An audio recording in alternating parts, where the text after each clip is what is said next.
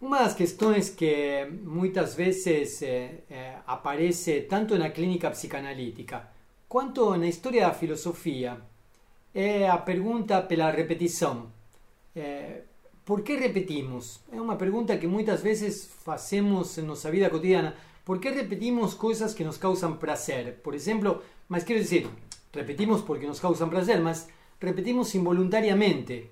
É como se um mecanismo se apoderasse de nós e faça, faz com que eh, nós eh, tenhamos comportamentos repetitivos que nos causem prazer, que às vezes é mais entendível, mas há comportamentos repetitivos que nos causam dor e nós repetimos isso. Repetimos inclusive eh, comportamentos involuntários que têm a ver com o relacionamento de uma pessoa, com uma determinada situação social, laboral, ou inclusive repetimos comportamentos que têm a ver com a compulsão à comida, à bebida, até o trabalho, por exemplo. Né? Por que repetimos? Como é que repetimos? Por que fazemos a mesma coisa? Não? Na filosofia, a história da repetição eh, começa com a reflexão dos gregos. Não? Os gregos entendiam que, de alguma forma, ou alguns gregos entendiam que, de alguma forma, eh, a história era uma eterna repetição do mesmo. Eh, a teoria do eterno retorno, o eterno retorno do mesmo. Nietzsche, mais tarde, né, 2500 anos mais tarde, vai retomar essa teoria da repetição. Søren Kierkegaard, um filósofo eh, dinamarquês, também se perguntou pela repetição. A repetição e a diferença. Mas aqui o que nós vamos tentar fazer é nos perguntar por que repetimos. Eu sou Daniel Omar Pérez e este é o podcast de Filosofia e Psicanálise.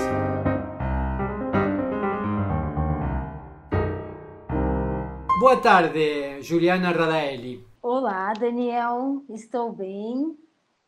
E obrigada pelo convite de estar aqui dividindo com você esse tema sobre a repetição. É, o convite é justamente para isso. Pensei, bom, vamos a perguntar-lhe à psicanalista é, de Curitiba, é, que há muito tempo que eu conheço e que tenho o prazer de compartilhar conversas e, e uma agradável amizade. É, eu queria saber, Juliana, por que, que nós repetimos? Acho que podemos localizar ou separar algo de um singular que se organiza em torno né, do que é particular para cada sujeito. E aí isso vai aparecer nas análises. Mas podemos pensar também no que Freud elaborou sobre essa é, sobre esse, essa estrutura, digamos assim, da repetição. É, acho que podemos nos apoiar em dois textos fundamentais do Freud, que é Recordar, Repetir e Elaborar, um texto de 1914. Ele, na verdade, é um conjunto de textos de Freud, quando Freud se depara com algo da resistência na análise. E ele escreve um conjunto de textos sobre esses impasses que ele encontra na questão transferencial. E um deles, né, bastante interessante, eu acho que toca no nosso tema aqui, nos ensina alguma coisa, é, é esse: recordar, repetir e elaborar. A ideia do Freud nesse texto é dizer que o sujeito uh, repete algo no campo da ação que ele não consegue rememorar. Tudo aquilo que não conseguimos rememorar aparece de algum modo no campo da ação dá, temos que entender que esse recordar essa, essas lembranças Freud entende que aquilo que eu, não, que eu não consigo lembrar é o que também eu não consigo elaborar. É, então, ele vai dizer que é uma forma que a pessoa tem, é, que ela, ao repetir, ela ao mesmo tempo, a repetir na ação, ela ao mesmo tempo não se dá conta de que ela está repetindo. Ah, tem um, um texto, até publicado num livro antigo sobre clínica lacaniana, da Dominique Miller, onde ela fala de três tipos de transferência e ela acaba, ela traz alguns fragmentos clínicos, né? não chegam a ser casos clínicos, ah, e um deles ela diz de um paciente que diante de pessoas que ele supunha muito inteligentes, pessoas que ele admirava, ele ficava mudo. Ele não conseguia falar nenhuma palavra. E a Dominique diz então, aponta isso, né, que isso não era diferente na relação com ela. Eu posso recortar também, Daniel, um exemplo que me ocorreu nesse momento ah, de um caso de um caso clínico que eu atendi, que era uma moça que ficava em torno, girar, a questão dela girava em torno de uma ah, daquilo que do fra, dos fracassos que lhe ocorriam nas relações afetivas. Ela repetia os fracassos. Ela isso, ela ela ela repetia, ela ela contava, chegava a contar, mas os fracassos se repetiam na sua vida. Aham.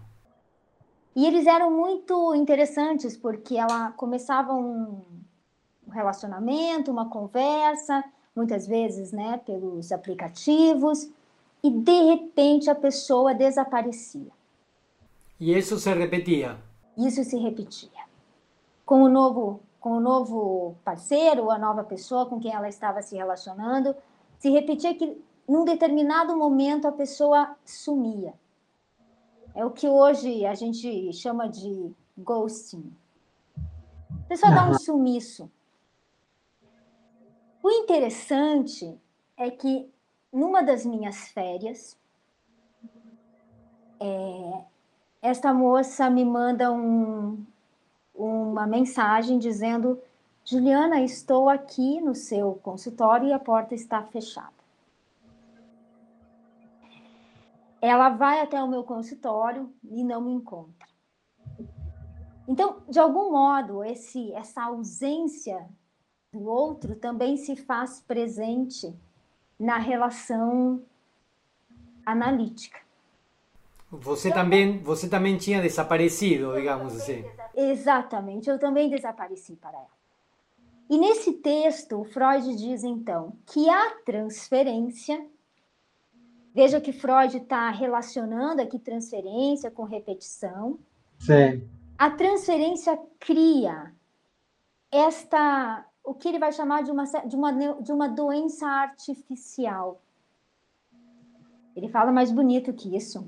Né? Ele até diz: a transferência cria, sim, uma região intermediária entre a doença e a vida real através da qual a transição de uma para a outra é efetuada. A nova condição assumiu todas as características da doença, mas representa uma doença artificial, que é, em todos os pontos, acessível à nossa intervenção. Então, é nisto que se repete na relação, isso que da vida do sujeito se repete se repete também na relação transferencial, aonde ali ela pode ser. Mas ela repetia esses fracassos dos sumissos do, do, do, do parceiro e, e ela é, repete isso nas relações que podríamos dizer, bom, pode ser uma coincidência. Justo sempre ela tem o azar de encontrar alguém no aplicativo que vai desaparecer mas ao mesmo tempo ela reproduz isso em relação com o analista. Quer dizer, ela vai para o analista, a, para, para, para, para o consultório, o dia que o analista está de férias. E aí se encontra outra vez com a mesma situação do sumiço. Né? Agora, por que que repite? Repete por quê, digamos? Qual seria? Por que que está, de algum modo, é, presa dessa, dessa situação?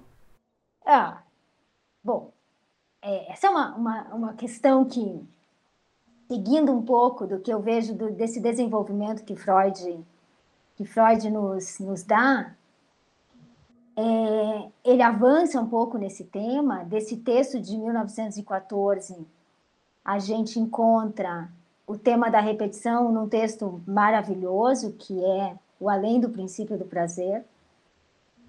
É, eu acho que aí toca um pouco na tua questão, que por que repetimos coisas que nos fazem sofrer? Isso. Porque repetir coisas boas não é uma estranheza, né?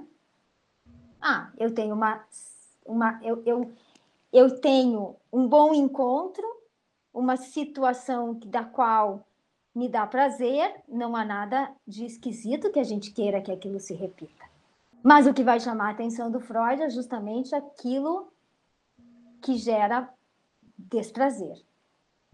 E então é nesse texto de 1920, que é ano passado, né, completou 100 anos, aonde o Freud está se debatendo com essa questão, porque repetimos coisas que nos fazem sofrer, como esse exemplo que eu acabei de, de citar. Então, primeiro ele começa é, uh, definindo um pouco o que é o princípio do prazer, princípio da realidade, entendendo aqui, né, a gente precisa também localizar que princípio do prazer para o Freud é uma diminuição da excitação, né, um, uma tendência do organismo a uma, um mínimo de excitação. Então é isso que, que Freud está chamando de prazer, des, o desprazer o contrário. Mas aqui, Daniel, ele vai citar três exemplos bastante interessantes, né? Nesse sentido.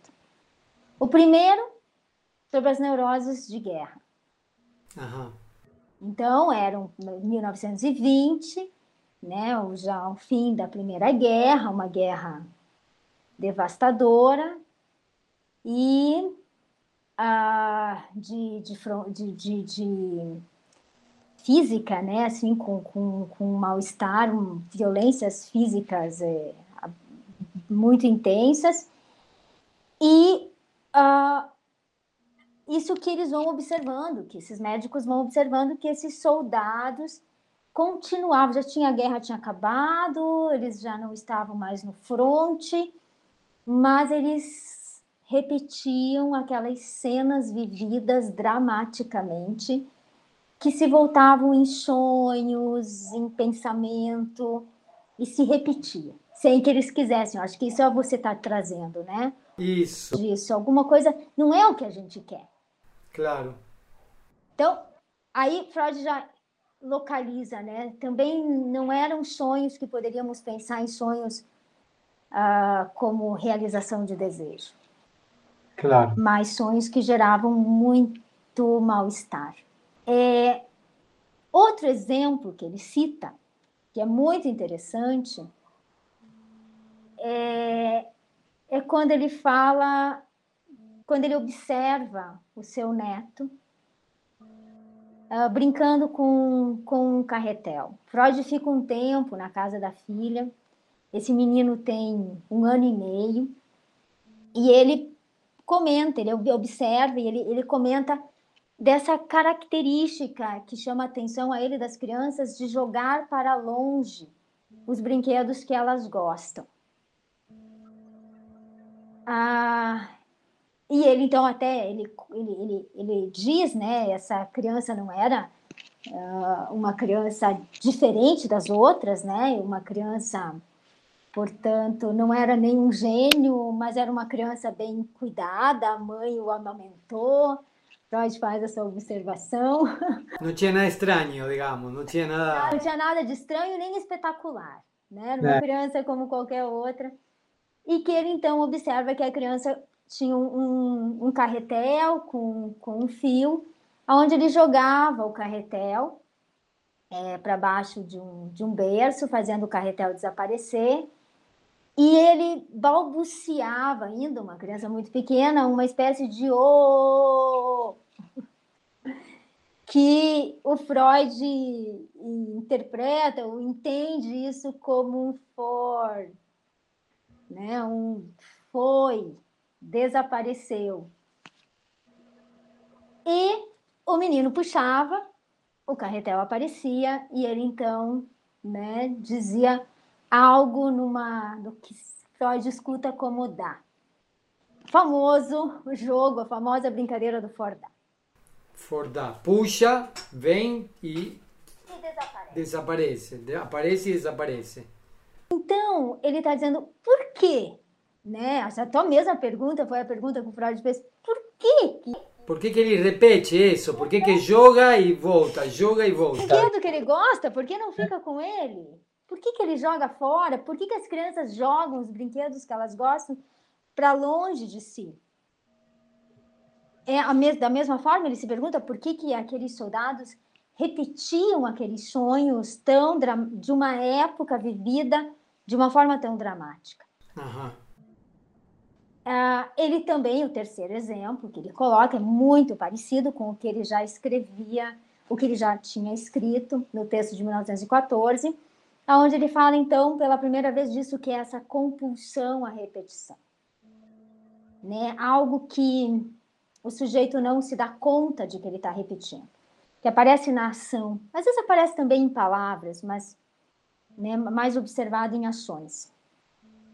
E aí, como é que ele vai responder? Como é que ele tenta responder a essa questão? Por que repetimos coisas que nos fazem, que nos são desagradáveis, né? Que nos são ruins? Ah, ele usa toda uma, ele recupera uma certa linguagem que estava lá nos quando ele escreve ah, nos primeiros textos, quando ele fala dos trilhamentos, dos neurônios, ah, projeto para uma psicologia científica. Aham. Recupera um pouco essa terminologia mais próxima da biologia, da medicina. E, e nisso ele, ele vai usar uma expressão que me parece muito, muito interessante para pensar, pelo menos eu me ajuda um pouco é, ele vai falar que o organismo ou né, o sujeito ah, tem a necessidade de criar um certo escudo protetor para o organismo. Um escudo protetor contra, né, que o proteja disso, dessas excitações que lhe vêm de fora. Repetir seria um modo de se proteger das excitações externas, Do que do- dos estímulos externos. Mas aí que vem, eu acho que o que é importante para nós. Das excitações externas, no que elas não são compreendidas. Aham. Essa é, para mim, eu acho que é a parte fundamental. Ele vai citar, o, ele, ele toma como exemplo o susto. Quando nós recebemos um, um susto, é porque nós não estamos preparados. né? O, susto, o susto indica isso. É alguma coisa que nos tomou de. De surpresa, né? Então, o Freud está dizendo que a repetição, mesmo que ela produza esse desprazer, é uma tentativa de que, que o psiquismo tem de gerar uma angústia. E que a partir da angústia ele possa estar preparado, Como é, como é, como é? Me explica outra vez. Como é que é? como se o organismo, ao criar, o organismo precisasse criar esse escudo protetor, como se ele gerasse uma espécie de angústia que o prepara para as situações inesperadas. Anticipa a jogada, digamos assim. Ou seja, para evitar o sofrimento, o sujeito sofre. Sufrimos antes para evitar aquilo que podemos vir a. Aham. Eu acho que esse é um ponto ah, que, ao menos, me. é, não sei se. é, eu acho que não respondemos todo o tamanho dessa questão, É, mas de alguma forma então fazemos isso mecanicamente, inconscientemente, e justamente repetimos porque não conseguimos lembrar de aquilo que, que fazemos. Lembrar no sentido também de elaborar, porque eu posso me lembrar das vezes que eu fiz tal coisa, mas não me lembro no sentido de lembrar elaborando aquilo que aconteceu. Não? Tem o exemplo de, de Freud que acontece com um paciente dele que aquilo que ele repetia com os pais está repetindo agora como analista. Digamos, é, é, justamente por esquecer a relação que ele tem com o pai, o que ele faz nessa relação transferencial com o analista é colocar o, o analista no lugar do pai e repetir com o analista aquilo que fazia com o pai e volta a produzir o mesmo mecanismo. Esse, esse exemplo é maravilhoso do Homem dos Ratos. Uhum. O pai não queria que ele casasse com uma determinada mulher que ele amava. E ao chegar no consultório do Freud, na subindo a escadaria, ele se depara com uma moça descendo. E ele entra indignado no consultório do Freud, que o Freud estaria induzindo ele a casar com a filha. É, é, então, aí um, ele repete, então, como um mecanismo de reprodução de aquilo que ele fazia com os pais e repete na situação com, com o analista. Se repete, então, também como um mecanismo de antecipar o sofrimento, produzindo um sofrimento angustiante antes. E por que, por, que, por exemplo, repetimos eh, en esa, por exemplo, na compulsão com a comida ou na compulsão com, com a bebida, eh, também entraria dentro desse mesmo mecanismo? Não sei se a gente consegue é, trazer isso dessa forma. É, quando eu penso nisso que se repete, é, eu, eu, eu, de algum modo, gosto de gosto, mas me, me é mais possível de compreender é isso de alguma coisa da, da pulsão de morte que não é que não é ah, que não se adequa aos, ao sentido, algo que está fora do sentido. Uhum. Então tem algo fora do sentido, mas que quando se repete de algum modo se organiza em torno de alguns significantes que o sujeito tem. Estou aqui juntando alguns termos mais lacanianos. Ah, mas tem algo aí, Daniel, acho que do sem sentido da pulsão, da pura exigência pulsional. É...